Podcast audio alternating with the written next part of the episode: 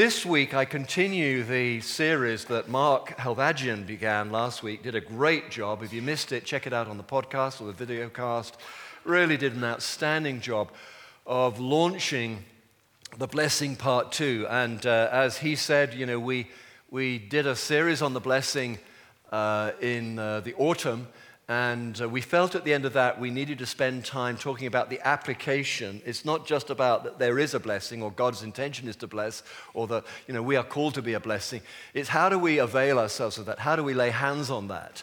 And uh, you know, he last week uh, in this, this blessing series, he, he began by talking about uh, the way the children of Israel escaped from, uh, from Egypt and how they passed through the Red Sea. And um, I'm actually going to this morning spend a bit of time reading scripture from the New Testament, but I do just want to dip back onto the next step in that story that Mark referred to. You know, the children of Israel come, as he said, they, they went into the Red Sea. Uh, they came out of Egypt in boldness, but they came out of the Red Sea with praise. Uh, because God delivered them in an absolutely astonishing way, uh, a way that we still talk about to this day, in parting the Red Sea. There was a, we would call it, I suppose, if you're a freak of nature. But in, if you're not of faith, you just call it a freak of nature. Such crazy things happen. But, but actually, as people of faith, we say, well, we believe what the Bible says. And the Bible says that God parted the Red Sea. And It was kind of heaped up, and they passed through. And there could be no doubt. There could be no, oh, oh Moses did it. He's a great guy. Or we did it. We, we, we went for it it was, there was only one conclusion that the people of Israel could come to, and that was that God had delivered them.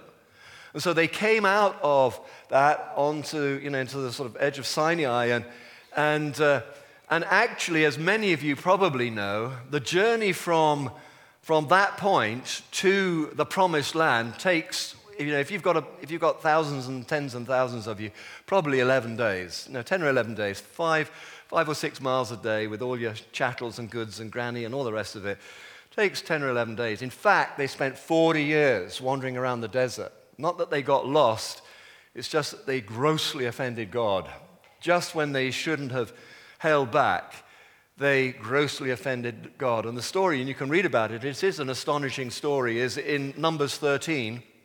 We're not going to go there now, but to summarize that story, They've, they've been brought out of Egypt. They've come out as, as, as wealthy people, decked in fine clothes and jewelry and all the rest of it. They've seen God uh, deliver them, uh, you know, just miraculously and powerfully and decisively. So they come, they, they finally, after going to Mount Sinai and the Ten Commandments, all this kind of thing, they end up on the borders of the land of Canaan, this, this land of blessing, this land of promise. And, and we've been saying, you know, that this year we have this strong sense that we have an, what we call an open heaven. That this is a year of opportunity for us. And this is a year when, when we can know God's flavor and open heaven. Thank you. And uh, I think I've got a screen for that, have I not? There we go. And, uh, and we are saying, you know, if that be the case, how can we take hold of this? Is it, do we just sit back and let God do it, or, or do we embrace it, or is there some part of this that we can, we can uh, be, involved in? And so Mark spoke about first step of that. And, and I really want to say this that the lessons that we can learn from the, the children of Israel as they're about to go into Canaan, when Moses, under the Lord's prompting, sends 12 spies into the land of Canaan to check out the land, this, this land of promise. You know, we, we can learn something here, lest we end up wandering around in the desert wondering what the heck is happening to us. Because in that situation, as many of you know, what happened was that these 12 spies, a representative from each of the tribes of Israel, 12 tribes of Israel, they went into they went into uh, Canaan and they came back after 40 days with a good report. Well, some thought it was a good report. They came back and said, It's just as the Lord had said. It's a land flowing with milk and honey. I mean, here's some of the produce. I mean, I ask you, look at this. Have you ever seen grapes like that? I mean, it's amazing. You know, the good pasture for the flocks, fresh water. You know, you just sort of drop a seed on, on the ground and it seems to grow. This is a fabulous place. And 10 of the, 10 of the spies Ten of the spies actually said, but. Now, the word in the Hebrew for, Hebrew for spies is interesting. It's, I need to check my notes here. It's uh, actually meragim. Meragim. And it can be, can be translated as spies, but it can also be tra- uh, translated as traitors, deserters. Traitors, deserters. Hold that thought. And so these guys, the 10, said, Yeah, it's a great place, but there's, there's a problem. the people in that land are really big. We feel so small. That slave mentality, and I think I mentioned this last year in some preacher or other I did, that slave mentality begins to overtake them again. What they were once begins to kind of uh, burden them and bend them and break them down. They've forgotten already what God has done. Ten plagues in Egypt, coming out of Egypt as princes and princesses, delivering them with the uh, whole business of the Red Sea. There was also a battle along the way on this side. They were attacked by the Amalekites, and Joshua and the guys managed to, under the prompting and empowering of God, rout them. They, they, it's not like they've never been in a battle or anything.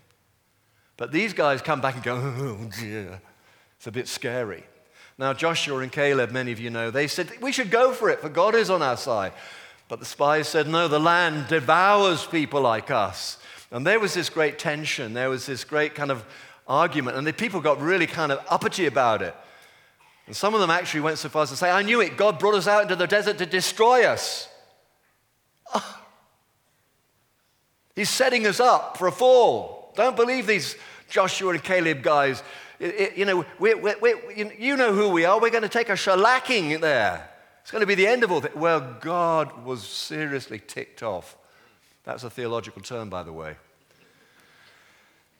Anyway, the net result of it all was that God swore that no one of that generation who'd, you know, muttered against God's, God's plan to go into Canaan after everything they'd seen would actually inherit it. They were unable to push through their fears and they defaulted to that slave mentality, oh, it's too big for us, or we're, we're going to get beaten, and all the rest of it. You know, our dear runners, David and, and Eka, I, I, I've never done a marathon, in all due respect. But I understand this that most marathon runners will tell you that you hit a wall, the wall. That point, anything from 17 miles up to about 23 miles into the marathon, where you really, really, really, really, really, really want to give up. Where you really think, I'm done, I've overestimated this, I need to give up. And inexperienced runners will give up at that point. But experienced runners will overcome their fear, their anxiety, their, their, their, their, their concerns for their safety. They will keep going, they will press on in, and at that point, somewhere along the way, they get that second wind. Christian, if you want to take hold of the blessing of God, do not be surprised when opposition comes against you, when things that appear not to be the blessing of God uh, uh come and confront you and cause you to doubt that which you thought God has said. Didn't God say to us that we would do this or that, or we would have an open heaven this year, or a time of blessing? Didn't God say? There's a key spiritual uh, principle here that we are to be tested. That's what the enemy's role is to test us. And it is our role to hold fast to the faith and believe in God and press on through so that we can take hold of those blessings. Now we're going to look at the New Testament. This little talk is about courage and boldness. Mark asked me to, he, he put together the, the preaching schema and he said, Can you talk about courage and boldness? And in the Christian faith, courage and boldness is all about overcoming our fear. There's the punchline. If I drop dead now, you'll know what it's about, what I'm going to say to you, what I'm going to t- teach you on. Courage and boldness is not just something that you do in the heat of the moment. You know, some, some person dashes into the road to grab a toddler who's wandered off, and on the other side, everybody claps him on the back and said, You're a hero, weren't you scared? I mean, there was a, tr- a car, truck, train even bearing down on you. Didn't, and they just say, I didn't even think about it. I just did what I seemed to be, think was necessary. It's not like that. This is, this is different. It's not spur of the moment stuff. Christian courage and boldness is something you have to set your face and your heart and your mind on and determine to do. I will believe God, come hell or high water, and so help me God. It's something like the marathon runner. You know, we push through it. Now we're going to look at Acts chapter 4, and there's a number of little things I want to pull out of this. So there's going to be a fair amount of, of scripture in the next uh, 10, 15 minutes, and then we'll finish. But I want to read this story in Acts chapter 4. So, up, what has happened up to this point? Acts chapter 4 is the account of the birth of the church, your ancestors, if you like, and mine. Jesus has died, Jesus has risen, Jesus has ascended into the heaven, and he's entrusted us, the church, to carry the message of Jesus and the power of his name to the world. Not, and, and, and, what's more, he's not left us alone and comfortless. He's sent the Holy Spirit. We read about that in Acts 1 and 2 about the exploits and the encounter, the first encounter that the Christians had and experience of the Holy Spirit, where they were fired up, literally fired up and turn from, you know, they just went for it. So, so this is the first bit of opposition, the first hint of trouble to come following that initial experience. And Peter and John have healed somebody. God has healed them, uh, healed this person through them. And it's just a remarkable miracle. Everybody's talking about it.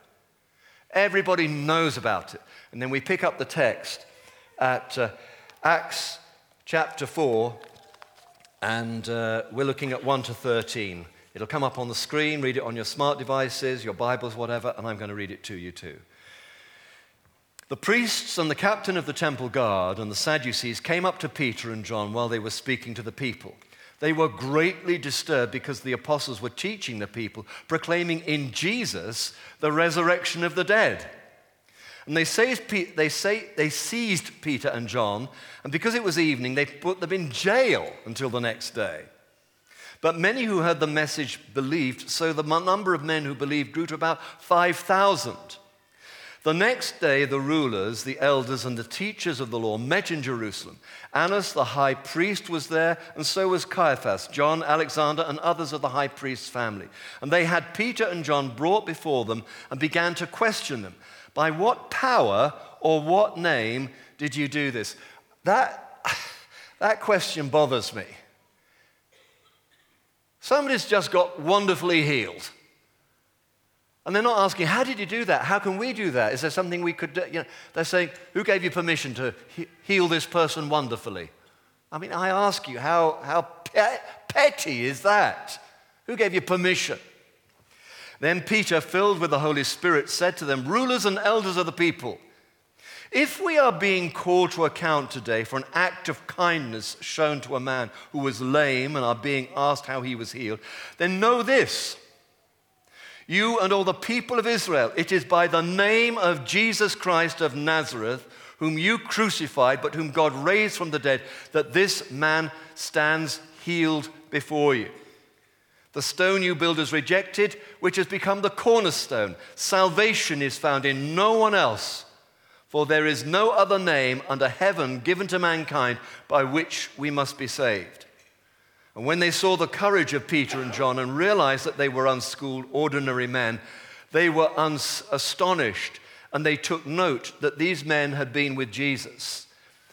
They noted their courage. It unsettled them a little bit. They noted their courage.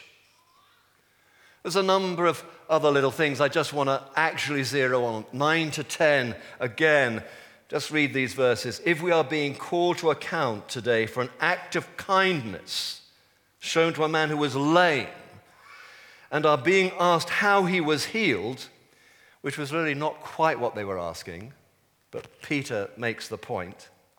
Then know this, you and all the people of Israel, it is by the name of Jesus Christ of Nazareth, whom you crucified, but whom God raised from the dead, that this man stands before you healed. You know, this week's been an interesting week, number of challenges and stuff this week. We, uh, we have 85 partners. This church has 85 partners, many Christian partners, many churches, who assist us now in our growing compassion ministry in, in its various forms. As far as the food bank is concerned, which we call Feed, probably our largest and most influential partner is Ocado. Uh, last, in the four months running up to Christmas, we received from them over eight tons of food, which we distributed. This is no two bags and a thank you, ma'am. This is a big operation. That's why we're thinking build, thinking big, and all the rest of it. Now, they asked us, quite rightly so, and it was remiss of us not to have thought about this before, but they asked us to produce a report for their board. This is it. And Emma and our team did an absolutely outstanding job. We're going to adapt it a little bit just for our own use here, but this was the report that we produced for Ocado, the largest online retailer, food retailer in the world, and they read it and they said, This is flipping awesome. This is amazing. And they were completely blown away. There was just one thing that they asked us to change in the opening paragraph. And I'll read you the email that, or a section of the email. Probably going to get in an awful lot of trouble over this, by the way. But anyway, it says, Hi, Emma, and this is the lady uh, who we, we, our liaison person at Ocado. Just met with uh, the, uh, my, my, boss at Ocado.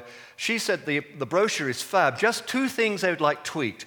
Page one, where it says, in an attempt to live out Jesus' command to love our neighbor, they have said that they cannot send this brochure out to their investors and employees with this because it breaches their work stance on being respectful to all uh, religions. Can you remove it? Well, I'll be honest with you, my first reaction when I read that was, oh, oh well, we just say, you know, God or something like. And I thought, what the heck? I'm writing this sermon about people be, being offended about the name of Jesus. And here we are in Western Europe in the 21st century, and they love this thing that we're, we're producing. And actually, we're doing them a favor because if we hadn't taken that eight tons of food, they'd have had to pay for it to go to a, to a, a, a landfill site. And so I, I wrote back, I, I, wrote to the team and I said, and because the team turned to me and said, well, what do, you, what do you think we should do about this, Chris? And so I just wrote this email. I said, hi, Heather, hi, Emma. Uh, hi, I would point out two things relating to their request to remove the statement in an attempt to live out Jesus' commands to live one another, to love one another. One, this statement is not disrespectful of other religions. In fact, quite the opposite. Love one another. And two, Jesus' command to love one another is central to the worldwide Christian faith, and for Ocado to ask us to remove it, it is highly disrespectful of the Christian religion. Thank you.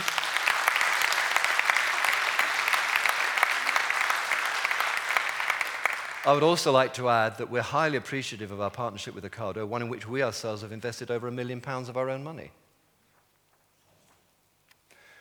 You see, there's pressure even today There are people today who are saying, We don't mind you doing good things. Great, well done, pat on the back. Just don't mention Jesus.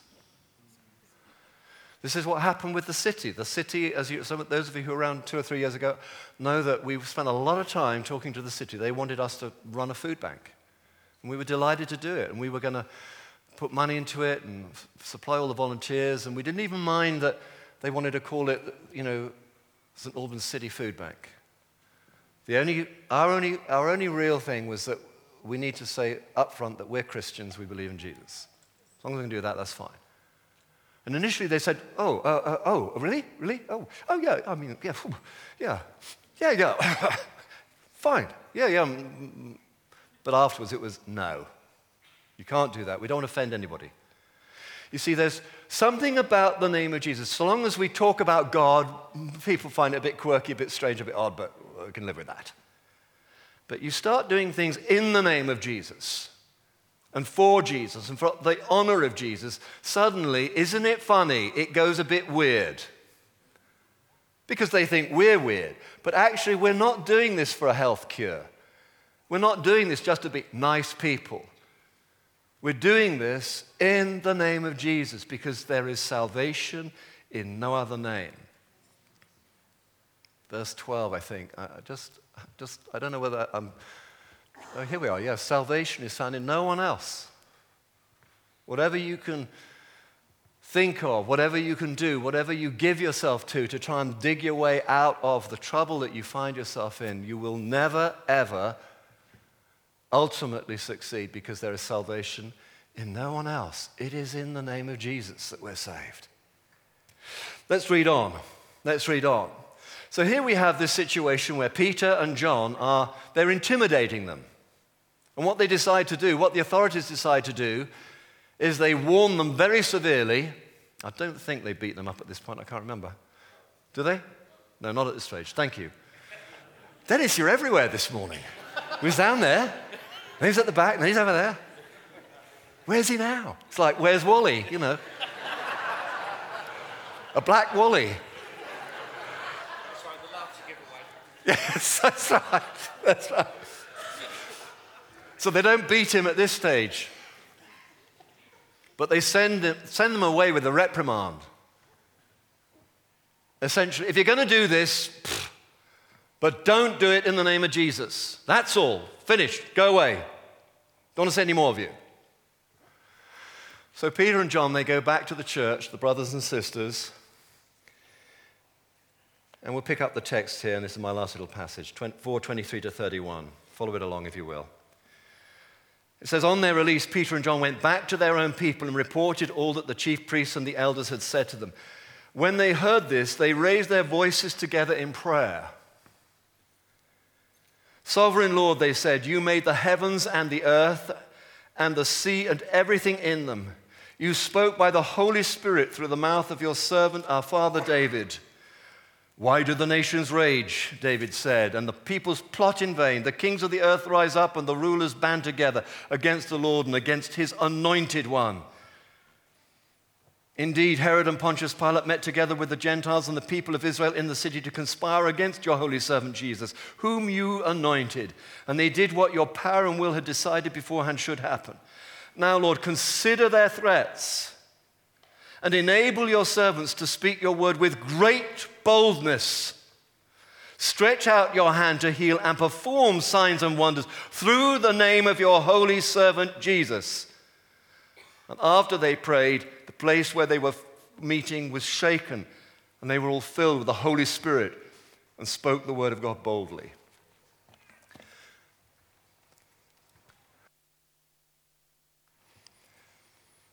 These disciples who are now being threatened, they will be physically abused. Many of them, if not all of them, will be martyred.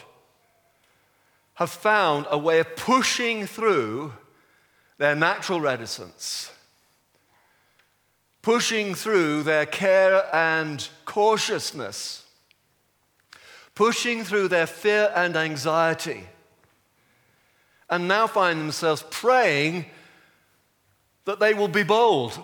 I, I apologize to Karen, our AV operator, this morning because I've gone all over the place and probably disconcerted her. Please don't resign at the end of this talk.